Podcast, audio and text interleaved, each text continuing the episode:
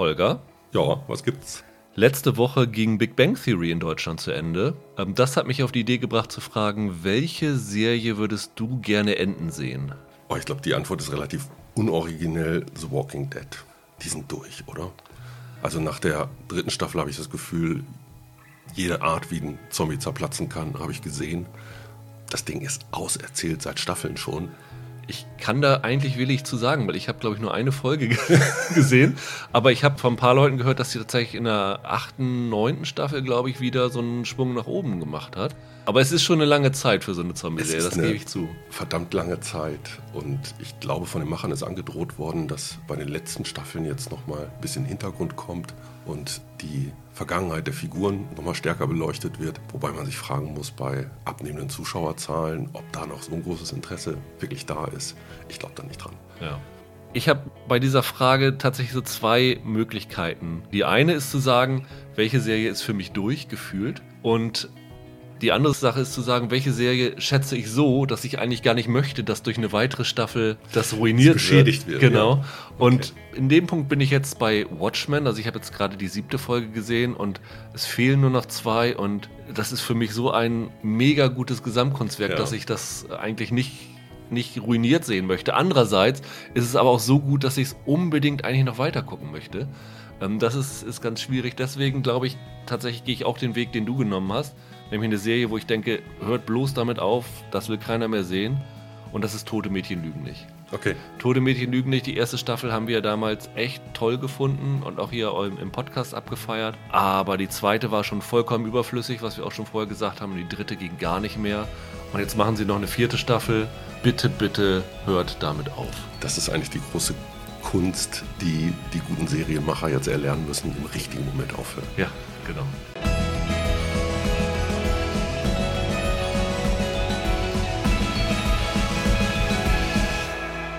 Hallo und herzlich willkommen zu einer neuen Ausgabe von Serienweise. Mein Name ist Rüdiger Meier und ich begrüße bei mir meinen Ex-Kollegen Holger Lübgemann. Wunderschönen guten Tag. Wir wollen heute über eine Serie reden, die im ZDF startet, nämlich Line of Duty. Läuft heute an, heute am Freitag, heute Abend. Also ich glaube 23 Uhr, das ZDF macht es ja immer wieder tief in der Nacht. Äh, ihr könnt es natürlich auch in der ZDF-Mediathek schauen. Das würde ich eigentlich allen nahelegen. Da muss man schon ein bisschen wacher zu sein, um das alles mitverfolgen zu können. Bevor wir dazu kommen, nochmal wieder kurz ein Hinweis. Wir haben ja letzte Woche schon angekündigt, dass wir zum Jahresabschluss dieses Mal auch eine Hörer-Top 10 integrieren wollen und euch aufgefordert, wenn ihr Lust habt, schickt eure persönliche Serientop 10 des Jahres an unsere Mailadresse serienweise.web.de oder ihr könnt es in die iTunes-Bewertungen reinschreiben. Wir werden das auf jeden Fall finden. Es sind schon auch eine Handvoll Listen eingetroffen. Dafür schon mal ganz herzlichen Dank. Und äh, bei Twitter hatte jemand gefragt, wann denn die Deadline ist. Also da wir ja zwischen Weihnachten und Neujahr aufnehmen, würde tatsächlich Heiligabend noch reichen. Also ihr könnt noch, wenn ihr Witcher oder irgendwas abwarten wollt, falls das gut wird, könntet ihr das gerne noch abwarten und dann kurz vor Weihnachten schicken. Wir werden es auf jeden Fall berücksichtigen und es sind auf jeden Fall schon genug Listen zusammen, dass wir tatsächlich daraus eine echte Hörer-Top 10 machen können, die wir dann zusammen mit unseren eigenen Listen als dritte, vierte, wie viele auch immer wir sind, ähm, dann präsentieren können. Und das wird, glaube ich, eine ganz schöne runde Sache. Ich habe bis jetzt noch nicht in die Top 10 Listen reingeguckt, weil ich mich äh, nicht beeinflussen lassen wollte, was da bei euch ganz oben ist. Ich bin schon wirklich sehr, sehr gespannt und freue mich da riesig drauf. Aber jetzt wollen wir zu Line of Duty kommen. Eine Serie, die ich glaube, Holger, du hast mich darauf gebracht. Ne? Du hattest das zuerst entdeckt, oder wie war das? Ähm, ja, also ich glaube, nehme ich gerne für mich in Anspruch, dich darauf gebracht zu haben. Ich glaube, Amazon Prime lief die, Amazon Prime lief die, die erste ja, genau. Staffel. Ich glaube tatsächlich, die erste Staffel hatte sogar noch Premiere beim ZDF, wenn ich mich nicht ganz täusche. Und dann ist das so ein bisschen so ein komisches Rechtewirrwarr gewesen. Also Nee, tatsächlich sogar die erste Staffel lief im Pay-TV Ich glaube, 13th mhm. Street war es damals mhm. noch. Mhm. Dann ist sie, irgendwann, ist sie irgendwann zu, zu Amazon gekommen. Die dritte Staffel landete dann als Erstausstrahlung beim ZDF, ich glaube 2016. Die vierte war dann eine Erstausstrahlung bei Amazon Prime.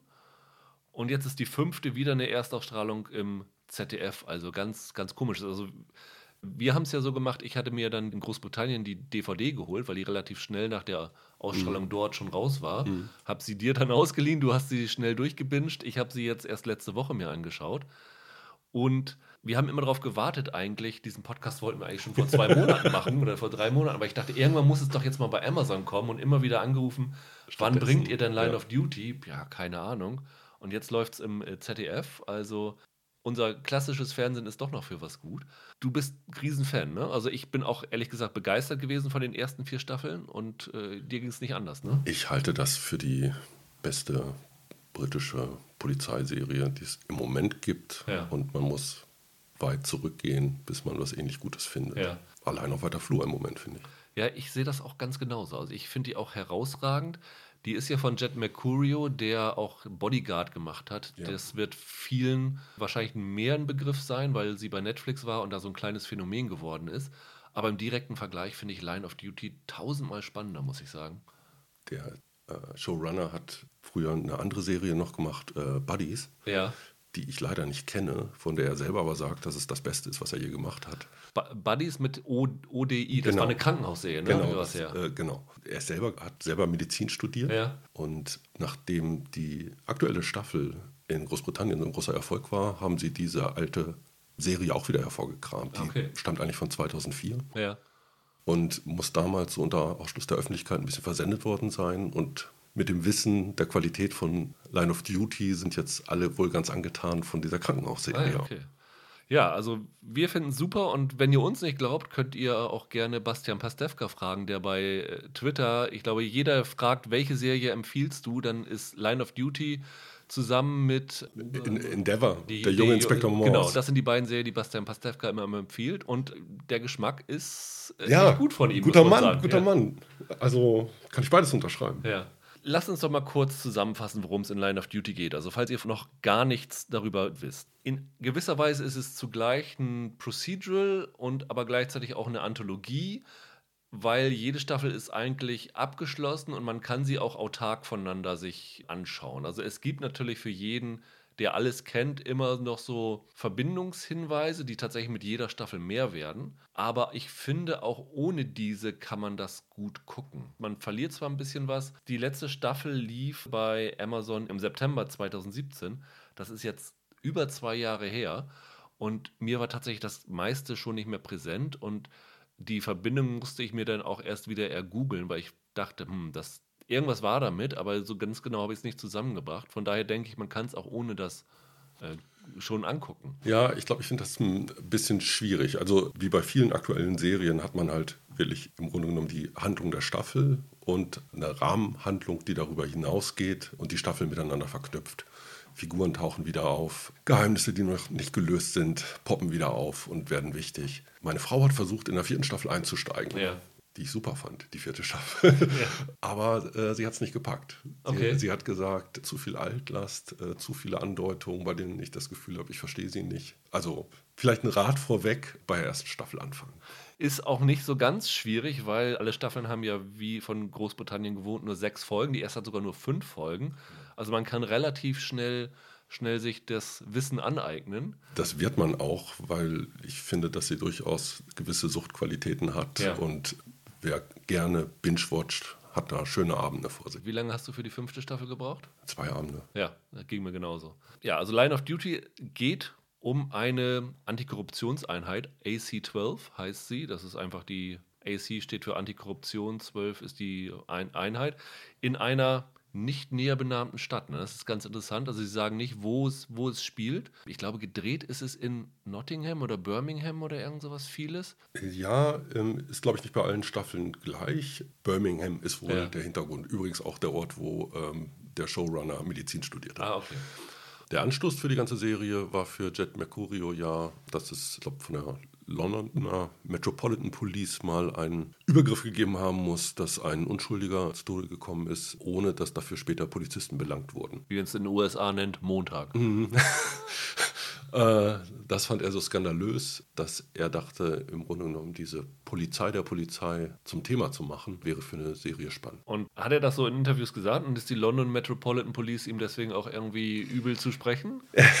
ähm, ja, er, er, hat das so gesagt. Ähm, zur aktuellen Staffel gab es richtig Ärger mit dem aktuellen Londoner Polizeichef oder dem Chef der, der Metropolitan Police. Ja der wohl Polizeiarbeit nicht realistisch genug in der Serie dargestellt sieht. Ja. Der hat sich auch über Bodyguard stark beklagt. Da äh, will er nach 20 Minuten ausgestiegen sein, weil er es nicht ertragen konnte aufgrund der fachlichen Fehler. Da kann ich ihn tatsächlich ein bisschen verstehen, den guten Mann, aber hier jetzt eher nicht so. Bodyguard eher als bei Line of Duty, weil äh, in, der, in der Wahrnehmung, so in der Haptik, äh, ist das schon eine Serie, die realistisch wirkt. Also zumindest auf Außenstehende. Also ich kann es ja. natürlich nicht, ich bin nicht weder im deutschen Polizeigeschäft noch viel weniger im britischen äh, Polizeigeschäft drin, aber so für Außenstehende wirkt das schon irgendwie ganz äh, authentisch. Das schreiben auch die aktuellen äh, Kritiker. Also Im Guardian habe ich das, glaube ich, gelesen, die sagen, in dieser Serie hat man schon das Gefühl, das gegenwärtige moderne Großbritannien zu sehen.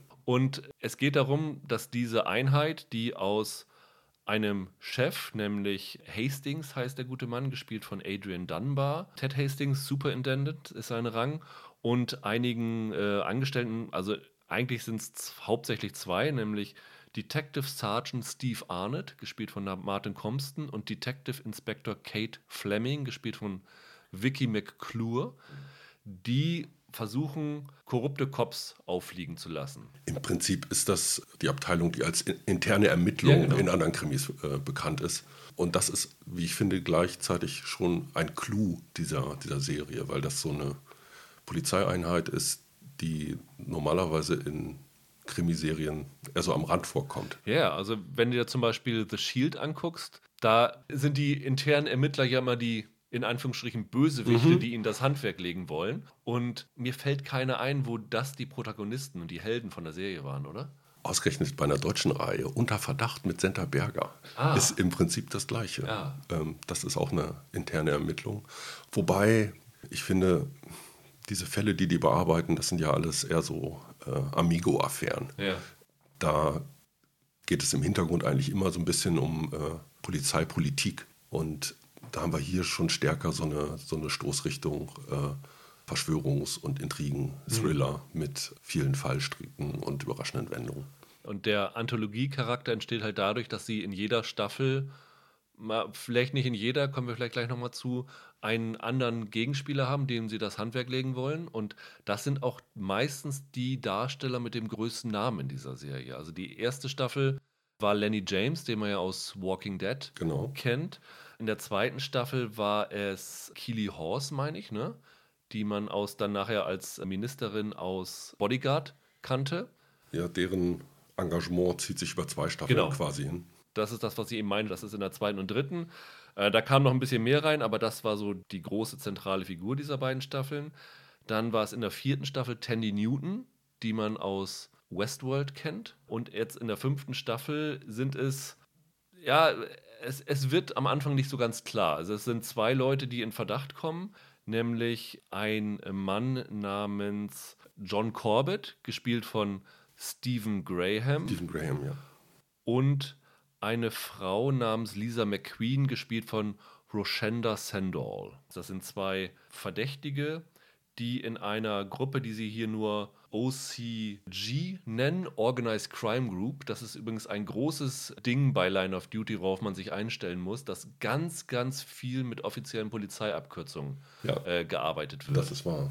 Also es sind nicht nur die Polizeiränge, da wird niemand Sergeant oder Kommissar genannt, oder so wie es aus, aus deutschen Krimis oder aus US-Krimis mhm. kennst, sondern da steht es dann einfach DCI, DCS, also Detective Chief Inspector, Detective Constable, DCS Detective Chief Superintendent und damit werfen die einfach rum. Das ist einfach so die Fachlingo da. Es ist wie eine Medizinerserie so ein bisschen. Und das ist eine riesige Stärke dieser Absolut. Serie.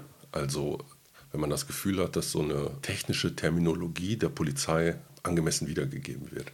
Man hat auch da das Gefühl, das sind Menschen in Berufsrollen, ja. die privat auch ein bisschen anders ticken, als wenn sie im Zuge ihrer Ermittlung äh, unterwegs sind oder besonders stark, wenn sie Rede und Antwort stehen müssen, weil es ständig Dialoge mit Vorgesetzten gibt, wo es unter anderem darum geht, warum man was getan oder unterlassen hat.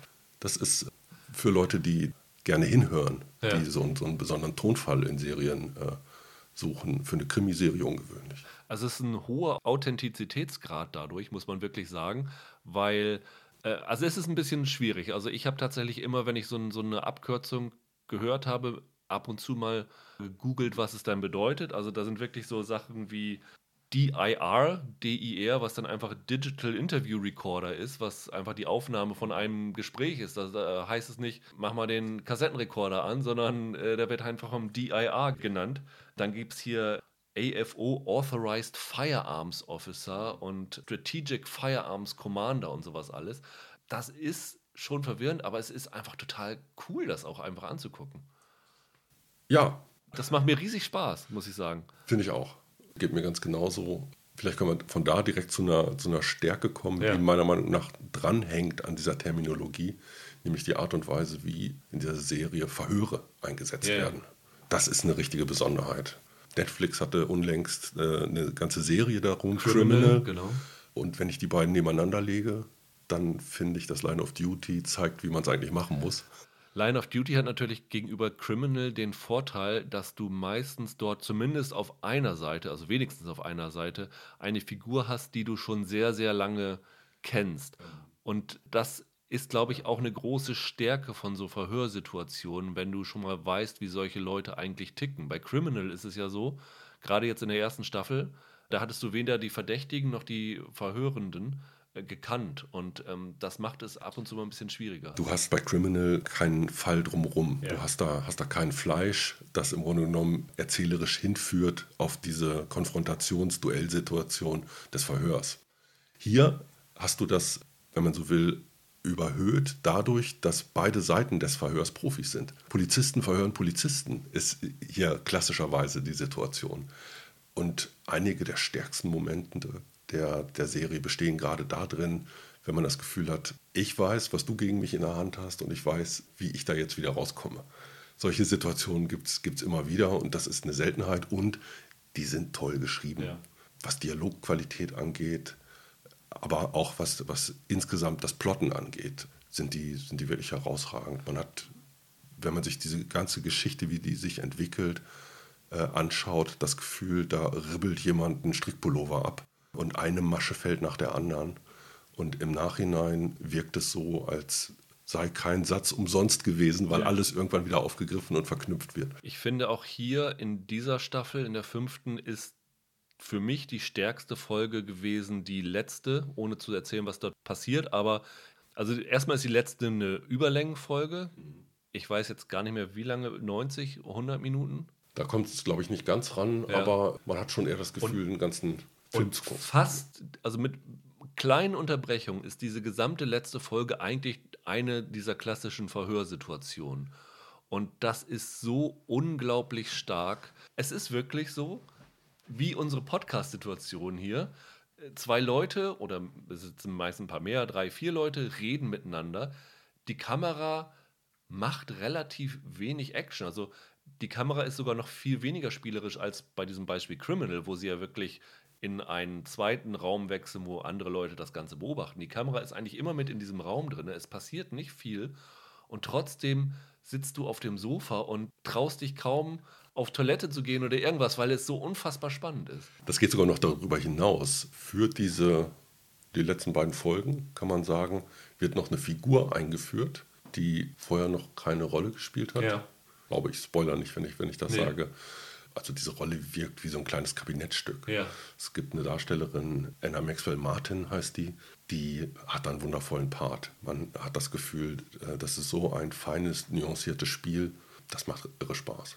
Wie fandest du denn die fünfte Staffel allgemein und im Vergleich zu den vier Staffeln vorher? Da bin ich wirklich ganz gespannt, weil ja, das haben wir uns noch gar nicht so richtig ausgetauscht. Ja, ich glaube, da müssen wir jetzt wirklich anfangen bei der ersten Staffel. Ja. In der ersten Staffel ging es noch sehr stark darum, dass dieses Team sich so ein bisschen fand. Also der Leiter der AC-12 hat im Grunde genommen diese Figur des äh, Stephen Arnett in seine Einheit geholt. Mhm. Und dann gab es quasi so ein Kennenlernen erstmal mit der neuen Kollegin. Und dieses Thema, diese äh, interne Ermittlung der Polizei, dementsprechend auch eine Einheit, die eigentlich, äh, der immer mit der kalten Schulter reagiert wird, ent, entgegengegangen wird. Da ging es sehr stark um sowas wie äh, Vertrauen und Loyalität, Missbrauch von Vertrauen, die anderen mal bei Ermittlungsschritten nicht ins Boot holen. Das war so ein bisschen so dieser, dieser äh, Zwist, der in den ersten Staffeln so ein bisschen, bisschen vorherrschte. Du hattest in der ersten Staffel natürlich dieses klassische, in Anführungsstrichen, Problem, dass du die Hauptfiguren zum ersten Mal, die kennt ja genau. noch keiner, nochmal einführen musst. Du musst einführen, was wird hier eigentlich gemacht in dieser Abteilung. Du musst eigentlich dort auch einführen, und das haben sie auch gemacht, wie ist das Verhältnis von dieser Abteilung zum Rest der Polizei. Ich finde, das hast du in den späteren Staffeln nicht mehr, dass du da dieses große Misstrauen von den anderen Polizisten, diesen internen Ermittlern gegenüber. Es wird ja dann gezeigt, dass dieser Arnett dann halt, der ist ja am Anfang noch ein ganz normaler mhm. Polizist, wird dort dahin und der wird fast als Verräter gebrandmarkt von den anderen Kollegen dort. Genau, die Aufgaben, die die erste Staffel hatte, waren ein bisschen andere im Verhältnis zu dem, was später gekommen ist.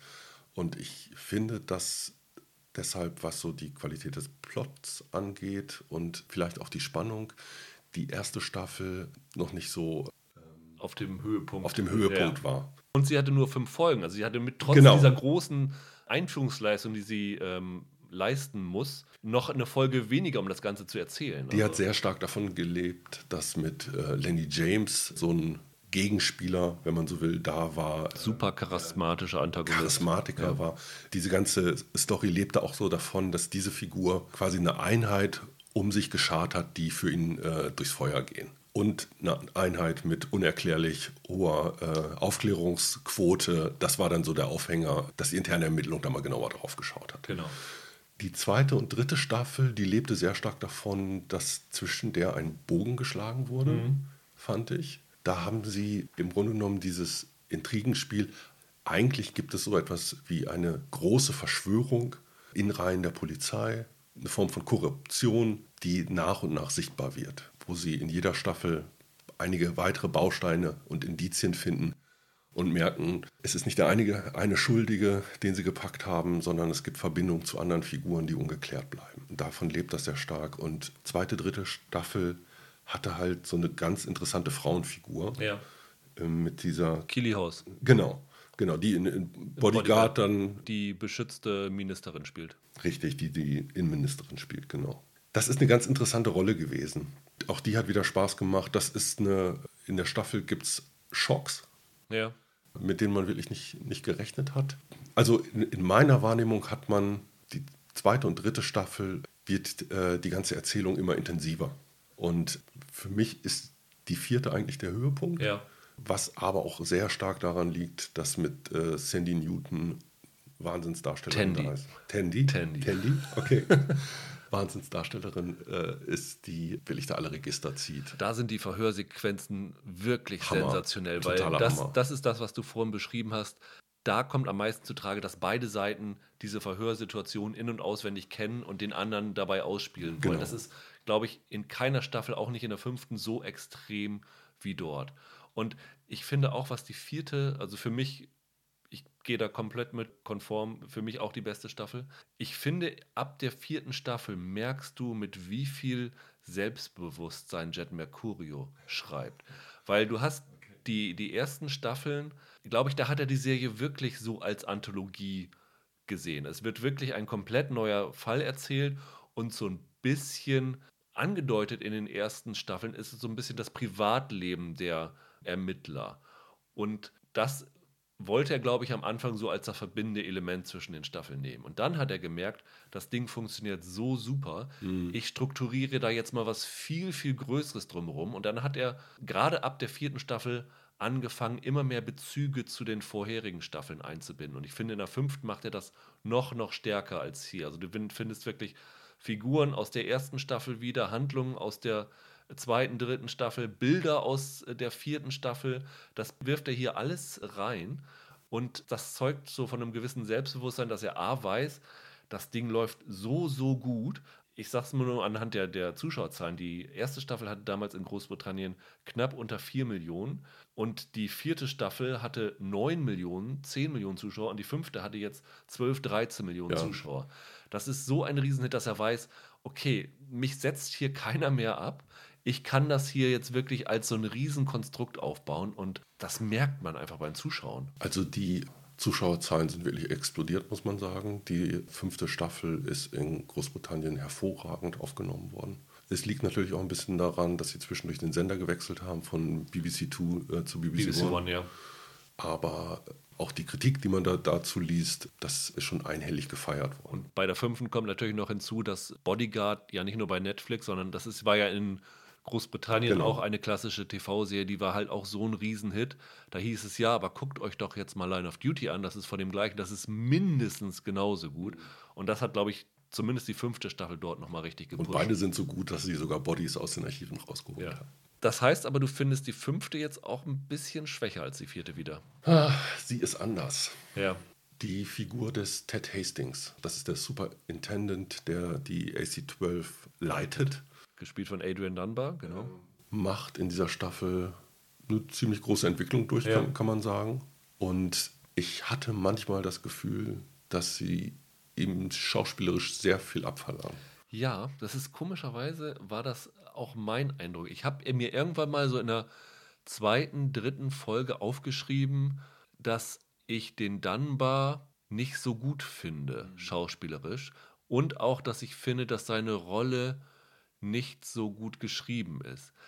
Ich habe mich dann aber nach dem Ende der Staffel ein bisschen revidiert, weil ich finde, was er in den letzten ein, zwei Folgen spielt, ist hammergut. Da muss man vielleicht sagen, die Staffel ist halt einfach so aufgebaut, dass man ihn, ihn am Anfang eine bisschen komische Rolle geschrieben hat und am Ende ihn dann so richtig da nochmal rausholt bei dem Ganzen. Also der ist kein schlechter Schauspieler. Das ist so eine Gratwanderung. Der musste eine uneindeutige Figur spielen. Und das vom Ende betrachtet hat das gut hinbekommen. Ja. Zwischendurch zweifelt man. Es gibt so ein paar Situationen, wo er in Sachen reingerät. Wir müssen jetzt ein bisschen hier rum. Ja, wir eiern. Rum, wir eiern, rum. eiern, genau, weil wir wollen jetzt hier wirklich nicht spoilern. Aber das sind so Sachen, wo du denkst, wie er sich dort verhält, geht gegen alles, wie er sich in den ersten Staffeln verhalten hat. Also, ähm, das ist ein unglaublich hocherfahrener Polizist, dem, das kann man sagen, Fallen gestellt werden oder der in Fallen reintappt, wo man sich denkt, nee, das ist unprofessionell und so würde sich Ted Hastings eigentlich nicht verhalten. Das hatte ich so zwischendurch mal so für mich aufgeschrieben. Mir ist da eingefallen, dass der, ich glaube, aus äh, Star Wars Episode 1 rausgeschnitten worden war, der Darsteller. Dann war echt? Mhm. Okay. Ähm, der ist, glaube ich, sogar im Trailer noch drin. Ja. Und er sollte, glaube ich, auf der bösen Seite der Macht stehen, aber er sah zu nett aus. Und so ist ihm dieser Karrieresprung verwehrt geblieben. Im Nachhinein hätten sie lieber Jar Jar Binks statt ihn rausgeschnitten, muss sowieso, man sagen. Sowieso. Ähm, du hast vorhin gesagt, dass die fünfte Staffel anders ist. Und ich finde, das ist für mich an einem Punkt relativ klar geworden. Und das versuche ich jetzt mal spoilerfrei zu sagen. Also es ist so, die ersten vier Staffeln, wenn du die guckst, die Serie macht von Anfang an klar, wer ist der Gute, wer ist der Böse. Du weißt sofort immer, wer ist der Antagonist dieser Staffel. Und die spielen dir auch keine Tricks in den ersten Staffeln. Mercurio schreibt das normal runter und die Spannung entsteht nicht dadurch, dass du nicht weißt, gegen wen sie ermitteln, sondern die Spannung entsteht dadurch, dass es darum geht, wie fangen sie den, beziehungsweise wie schafft der andere es immer oder die andere es immer, denen nochmal so ein Schnippchen zu schlagen. Und hier in der fünften Staffel finde ich, ist das vom Charakter her anders. Und ich finde, es geht manchmal schon ein bisschen in Richtung Who Done It.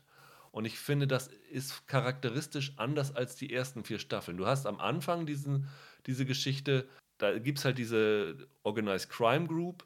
Ähm, es werden diese beiden Figuren, dieser äh, von Stephen Graham gespielte und Lisa McQueen, die von Roshanda Sender gespielt wird, eingeführt als die zwei Köpfe dieser Bande. Also es geht los mit einem Überfall auf einen Transporter, mit dem Drogen von einem Aufbewahrungsort der Polizei woanders hin transportiert werden sollen. Und diese Gruppe äh, überfällt diesen Drogentransport, tötet dabei, ich glaube, drei mhm, Polizisten mhm, genau. und eine bleibt am Leben, wodurch die natürlich erstmal denken, die Überlebende ist daran beteiligt. Also es musste Insider-Informationen geben, wie sie an diese Route rangekommen sind. Ähm, aber du als Zuschauer weißt auch nicht, ist jetzt dieser John Corbett oder diese Lisa McQueen jetzt A, die Anführerin oder der Anführer und wer von den beiden ist der Polizist, gegen den ermittelt wird.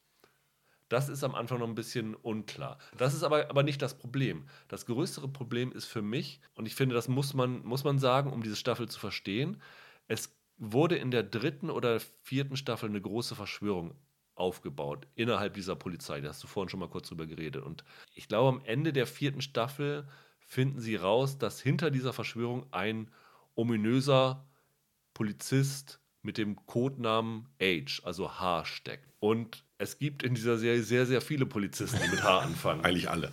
Ähm, da hat wahrscheinlich auch, ich weiß nicht, ob Mercurio das von Anfang an geplant hat oder gesagt hat, hey Mensch, hier, wir haben so viele Rollen da mit H, lass uns da mal einfach das, das so äh, machen. Und einer, der mit H anfängt, ist halt auch der Ted Hastings, der Chef der AC-12. Das heißt, in dieser Staffel gerät auch er unter Verdacht, dass er eventuell dieser super korrupte Cop sein könnte. Ja, und die Suche nach einem Drahtzieher. Die Suche nach dem Drahtzieher, genau. Und ich habe in dieser Staffel ganz oft das Gefühl gehabt, dass Jet Mercurio den Zuschauer bewusst manipulieren will, im Hinblick darauf, dass er den entweder für verdächtiger hält oder für weniger verdächtiger hält. Also dass er wirklich mit Drehbuchtricks arbeitet, was er vorher nicht musste. Und das hat mich ein bisschen gestört, muss ich sagen. Naja, es ist ja leider immer so, dass die Auflösungen oft weniger befriedigend sind, ja. wie die Staffeln, in denen du Verwirrung stiften kannst, ja. in denen du im Grunde genommen äh, die große Verschwörung aufbaust. Ich weiß, was du damit meinst. Ich fand das nicht so schlimm. Mich hat die Struktur der Staffel überrascht. Mhm. Ich finde, dass die eigentlich ein vorgezogenes Ende hat oder ein, ein Höhepunkt, der früher kommt als erwartet. Du meinst das Finale der vierten Staffel? Der, äh, der Folge, vier, vierten Folge. Folge. Ja. Und man ist fast verwundert, was dann noch hinterherkommt. Ja. Und ich finde, dass die ein bockstarkes Finale hinlegt. Ja. So oder so. Das war in den Staffeln davor auch. Äh, also man muss sich das so vorstellen, dass wirklich jede einzelne Folge, wenn nicht auf dem großen, dann doch auf einem kleinen Cliffhanger hingeschrieben ist. Macht Spaß und treibt uns ins Bingen. Man ist dabei, man wird da, man wird da mitgenommen und das ist hier ganz genauso. Hier ist es ja tatsächlich aber auch so, also in Großbritannien läuft diese Serie ja im Wochenrhythmus. Das heißt, du hast da dieses klassische, die Folge läuft und in der nächsten Woche diskutieren alle darüber, ist der das jetzt? Ist der böse? Steckt er dahinter? Ist er Age? Ist er nicht Age? Wer ist jetzt nun von den, der ist der dieser Anführer dieser Gang, dieses jenes? Ich habe halt das Gefühl, dass er das hier mehr befeuert. Ich kann dir sogar ein Beispiel da äh, nennen. Diese kriminellen Gruppe, die kommuniziert mit diesem Anführer, wahrscheinlich mit Age, via Computer. Mhm. Und das läuft so ab, dass die vor einem Computer sind, die sprechen in den Computer und die andere Seite, die nie gezeigt wird, äh, schreibt nur Textnachrichten rein. Mhm. Und es fällt einmal in der ersten oder zweiten Folge, äh, schreibt jemand das Wort definitely. Und das Wort definitely wird D-E-F-I-N-A-T-E-L-Y geschrieben. Wo ich erstmal gedacht habe, das ist falsch. Hä? Scheiße, das kannst, ist du, kannst, kannst du so wenig Englisch, dass das schreibt? Da habe ich tatsächlich erstmal gegoogelt, ob das jetzt äh, falsch geschrieben ist. Und es ist wirklich falsch geschrieben. Also es schreibt sich natürlich mit äh, I in der Mitte statt dem A. Und dann gibt es ein paar Folgen später gibt es eine Person, die man schreiben sieht im Computer und die macht genau diesen gleichen Rechtschreibfehler. Was, das habe ich im Nachhinein festgestellt, wohl in Großbritannien dazu geführt hat, dass diese Suche nach Definitely, die Google-Suche total angestiegen ist in dieser einen Stunde, wo Line of Duty lief. Das ist, äh, fand ich sehr amüsant. Aber das ist halt so ein Ding, wo, wo du das Gefühl hast, der spielt jetzt mit dem Zuschauer, um ihm irgendwas um ihn in irgendeine Richtung zu drängen. Und das ist eine ja. Spielerei, die hat er in den vorigen Staffeln nicht gemacht. Er löst das nachher ganz gut auf. Das wird wirklich clever aufgelöst, das Ganze. Also er lässt das nicht im Raum stehen. Aber das sind halt erzählerische Tricks, wo ich fand, die hat er vorher nicht gemacht. Ich, äh, ich weiß, was du meinst. Schon vorher haben wir öf öfter kleinere Verhörszenen und in dieser Staffel fällt es jetzt auf, dass oft der Wissensvorsprung der Ermittler größer ist, als er vorher war. Also man hat immer das Gefühl, die ziehen jetzt irgendeinen Beweis aus der Tasche, äh, über den wir noch gar nicht informiert ja. sind. Übrigens immer in der gleichen Art und Weise. Ich beziehe mich auf Beweisstück 37b, ja. Seite 3, vierter Absatz. Ja, genau. Gebe ich dir recht, das ist so ein bisschen, bisschen Sand im Getriebe, aber am Großen und Ganzen und an der Unterhaltsamkeit Nein. oder auch der Intensität rührt das überhaupt nicht. Ab, absolut nicht, aber man, man merkt, dass sie schon mit anderen Sachen arbeiten, dass sie irgendwie so ein bisschen, also man muss sagen, hier Bodyguard hat ja wirklich extrem von Twists und von Manipulation des Zuschauers gelebt. Das muss man vielleicht bei Bodyguard sehr, sehr stark sehen. Und das war natürlich ein Riesenhit. Und ich habe so das Gefühl, dass Mercurio gesagt hat, okay, die Zuschauer wollen das, sie finden das gut, jetzt baue ich das ein bisschen bei Line of Duty auch mehr mit ein. Ich kann den Typ nicht so richtig durchschauen. Ähm, wenn man so ein paar Interviews mit dem Ja. gelesen hat. Eine weitere Staffel ist schon geordert. Ja, Es ist auch schon klar, wer, wer der ähm, Gegenspieler ist. die Gasthauptrolle spielen wird. Ach ja, habe ich Äh, noch gar nicht gelesen. Und zwar? Kelly MacDonald. Ah, okay. Ähm, das ist keine die schlechte ist, Besetzung. Ja, ähm, super Frau. No Country for Old Men Ja. war sie unter anderem dabei. Oder äh, State of Play, da war sie, war sie ganz großartig, um nochmal tollen britischen Thriller zu nennen. An guten Schauspielern mangelt es den Nee. Briten nicht. Das kann Nee, man sagen. äh, überhaupt nicht. Aber für mich war das so eine Besetzung. Ich werde die nächste Staffel eh schauen, Ja. auf jeden Fall. Aber jetzt haben sie mich noch ein bisschen mehr gecasht, weil ich die Darstellerin so großartig Ja. finde. Großartige Darsteller finde ich auch Martin Compton, der den äh, Steve Arnett spielt. Das ist für mich der absolute Favorite. Ja, lustige Karriere. Ich weiß nicht, Ja. ob du da reingeschaut hast. Nee. Der ist als Laie gecastet worden von Ken Loach, also so ein Ja. britischer Sozialfilmer mit einer ganz großen Filmografie.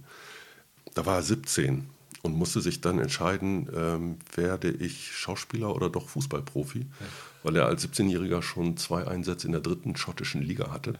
Auch nicht zu unterschätzen, der drückt für die komplette Serie seinen Dialekt weg. Ja, genau, das, das wollte ich ansprechen. Ich habe nämlich, ich habe auf der äh, DVD das Bonusfeature angeguckt. Ja. Und dann spricht er so einen breiten Genau, schottischen das ist ein- Akzent. das ist ein Schotte. Und er, er hat hier einen englischen Akzent sozusagen sich antrainiert für. Und die kann er wirklich. Ich, er hat jetzt, glaube ich, gerade irgendwo eine Rolle, wo er äh, tatsächlich in Schottisch dann äh, widerspricht. Aber es ist wirklich irre. Aber das können fast alle Schotten, glaube ich. Der ist, wie gesagt, mit 17 als Laie entdeckt worden und hat mittlerweile eine ganz, äh, ganz hübsche äh, Filmografie. Er hat einen ganz tollen kleinen Thriller, in dem er mitgespielt hat. Äh, Spurlos, die Entführung der Alice Creed. Ja. Da ist, da ist er toll drin. Und man kann ihn leicht unterschätzen. Der kommt ein bisschen als so, ein- so, ein, äh, so ein Bübchen rüber. Das ist halt so ein Normalo. Ne? Ja. Äh, der hat jetzt keine Besonderheiten, keine, keine richtig starken Ecken und Kanten. Aber das ist extrem überzeugend, was er als Darsteller da anbietet. Ich fand ihn auch in der ersten Staffel, also da war er schauspiellich halt wirklich gut. Da hatte er wahrscheinlich die größte Herausforderung, weil er ja dann so das, der Avatar des Zuschauers war. Ne? Das ist, Genau. was, das die klassische Figuren wie bei Emergency Room Noah Weil, dass eine Figur dort eingeführt wird. Über ihn ist der Einstieg in die Serie Genau. erzählt worden. Also es ist eine Rolle, die ist eigentlich immer relativ undankbar, weil dankbarer sind so wirklich so die, die edgy, die, die eckigen, kantigen Figuren. Diese Leute, die, die, die den Zuschauer einführen, sind meistens glattere Figuren. Aber da fand ich ihn sehr, sehr überzeugend. Ich finde, also ich gucke dem wahnsinnig gerne zu. Und ich finde auch die Vicky McClure, die die Kate spielt, die man vielleicht vorher aus Broadchurch kannte, wo sie diese Reporterin gespielt hat. Karen White hat, hat sie dort gespielt. Ist sie dann die Reporterin? Ja. Okay. Aber das war eine relativ kleine Rolle, oder? Mm, Ja, aber eine Also ich musste die ganze Zeit überlegen, wer Ja. war sie denn jetzt in Und äh, sie war in This is England. Ich weiß nicht, ob du diesen, Ja. diesen äh, Film kennst. ähm, Shane Meadows im Grunde Genau. genommen der Durchbruch. Und da war auch Stephen Graham, der jetzt in der fünften Staffel Einer der ähm, Verdächtigen ist. einer der, der Verdächtigen ist. Da hat er ein Skinhead gespielt und sie Mhm. ein Skinhead-Mädchen. Ja. McClure übrigens, sie hat ja in der Staffel einen Ehemann und ein Kind. Und das Kind wird von ihrem eigenen Neffen gespielt. Und dann hat sie da irgendwie sich, äh, hat gesagt, hier, lass uns meinen, mein, meinen Neffen casten. Und Oder bist du aber tief der ins, ins Casting rein. eingestiegen? Nee, überhaupt nicht. Das war im, im Bonusmaterial der britischen DVD haben sie das äh, erzählt. Wir haken hier jetzt diese einzelnen Darsteller ab. Man kann, glaube ich, wirklich sagen, die Serie lebt unter anderem auch davon, dass sie gut gecastet Ja. ist. Dass sie wirklich gut gecastet ist. Das macht eine Freude. Ich habe das Gefühl, dort britische Schauspieler entdeckt zu haben, die ich nicht auf dem Schirm hatte. oder wiederentdeckt zu haben. Zum Beispiel, es gibt dort einen Typen, der, ich weiß nicht genau, was er, was er für eine Stellung hat, aber es ist jemand aus der Regierung, der äh, wirklich die Korruption aufdecken will. Und der hat eine juristische Beraterin, Ja. äh, die äh, heißt Jill, heißt die, die Figur. Die war auch schon in der Staffel vorher zu sehen. Polly Walker. Die wird von Polly Walker gespielt, die ich noch als Terroristin in die Stunde der Patrioten, wo sie, Okay. glaube ich, rothaarig war, in Erinnerung habe. Das, was so wirklich 20 Jahre her ist. Äh, die hatte ich auch komplett aus den Augen verloren in der Zwischenzeit. Ich fand in der fünften Staffel diese Rocenda Sandell, Ja, die, die Lisa McQueen spielt, ja. die die Lisa McQueen spielt, ähm, interessant. Bei der habe ich jetzt nicht das Gefühl, dass die eine riesige Bandbreite zeigen muss. Das ist es nicht in der Rolle. Aber die Kamera mag sie. Ja. Also auch einfach eine Figur, der man gerne zuschaut, die interessant rüberkommt. Eine Frage habe ich noch an dich. Warst du von den ganzen Twists überrascht?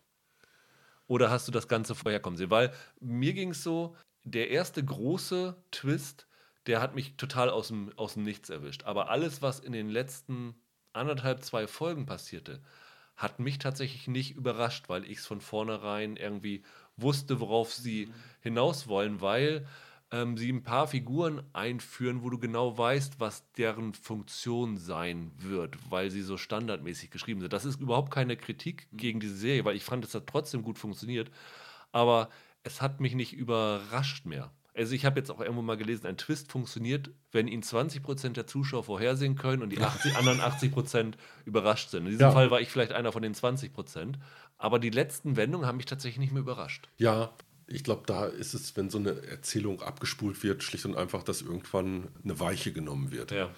Und dann weißt du, okay, jetzt sind wir auf einem anderen Gleis und dadurch jetzt andere Bedingungen.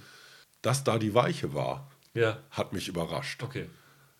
Nachdem wir sie hinter uns gelassen hatten, spult sich im Grunde genommen so ein anderer Handlungsfaden ab, den man schon so ein bisschen, bisschen vorausschauen Ja. kann, das stimmt.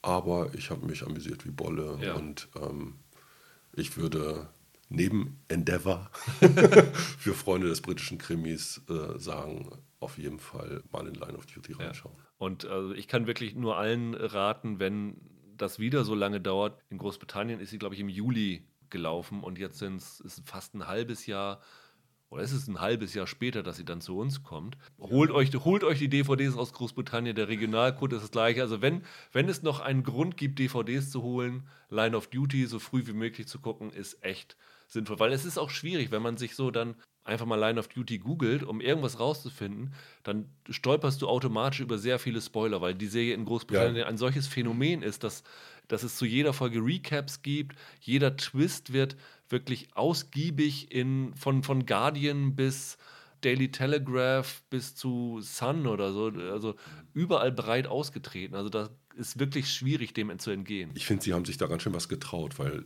2012 Ja. hat sie angefangen, wir haben 2019 und sie haben jetzt die fünfte Staffel. Ja. Also zwischen der letzten, zwischen der vierten und der fünften lagen, glaube ich, zwei Jahre. Und das, wo wir gesagt haben, dass diese Rahmenhandlung und das Wiederaufnehmen alter Handlungsfäden halt essentiell zu der Serie mit dazugehört. Es ist bereits angekündigt worden, wir werden nicht mehr zwei Jahre warten müssen. Ja. Die äh, sechste Staffel soll nächstes Jahr kommen. Das ist schon mal eine positive Nachricht. Mit Kelly MacDonald. Genau. Das wird uns, wird uns freuen. Also wir werden es beide auf jeden Fall bingen. Wir können es euch wirklich nur ans Herz legen.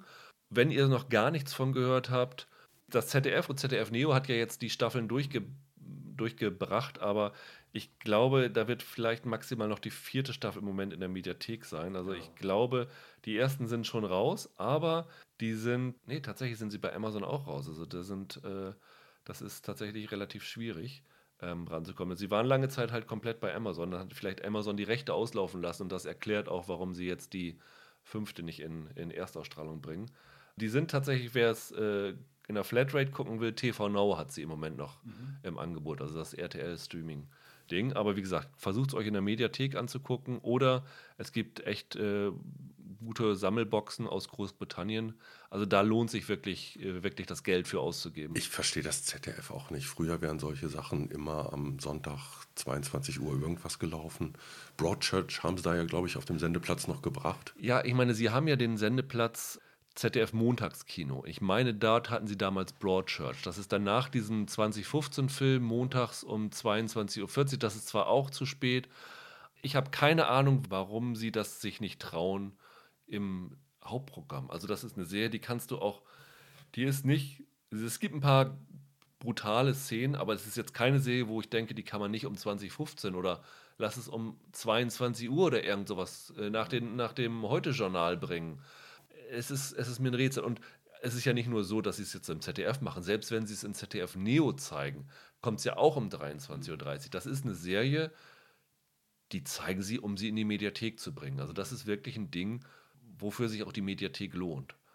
Wie gesagt, guckt es euch an. Also es wird, glaube ich, niemand bereuen. Also ich habe wirklich noch niemanden gehört, der sagt, Line of Duty ist, ist doof. Ja, der hätte ja auch Unrecht. Ja, ja das ist doch ein, ein schönes Schlusswort. Vielen Dank, Holger. Gern. Wir hören uns nächste Woche wieder. Falls wir es hinkriegen, versuche ich mit dem Kollegen Steven über Marvelous Mrs. Maisel zu reden, die dritte Staffel, die auch seit heute bei Amazon, allerdings nur im Original mit Untertiteln bis jetzt verfügbar ist. Aber auch wieder eine schöne kleine Serie, die wir auch jedes Jahr besprochen haben. Und die Woche danach wird dann tatsächlich The Witcher dran sein, ähm, wo ich wirklich sehr drauf gespannt bin. Da werde ich mit Michael drüber reden, der die Computerspiele alle kennt, der die Bücher alle gelesen hat. Und äh, ich werde wieder als Nullchecker da meinen äh, Seriensenf zu geben. Witcher ist doch, wenn ich den Trailer richtig erinnere, dieser Typ mit diesen langen weiß-blonden Haaren. Genau, der aussieht okay. wie Legolas mhm. und ein Schwert auf dem Rücken hat, was für, so, so viel weiß ich zumindest, was für Riesenaufsehen gesorgt hat, weil er nämlich in dem Videospiel mit zwei Schwertern auf dem Rücken rumläuft. Wahrscheinlich muss er sich das zweite erst verdienen. Nein, das zweite Schwert ist nämlich hier an seinem Pferd äh, befestigt, wie es in den Büchern ist. Aber das hat bei den Videospielspielern für große Proteste gesorgt. Sie werden es in diesem Podcast erfahren. Genau. Also, wir wünschen euch ein schönes Wochenende. Macht's gut. Ciao, ciao. Tschüss.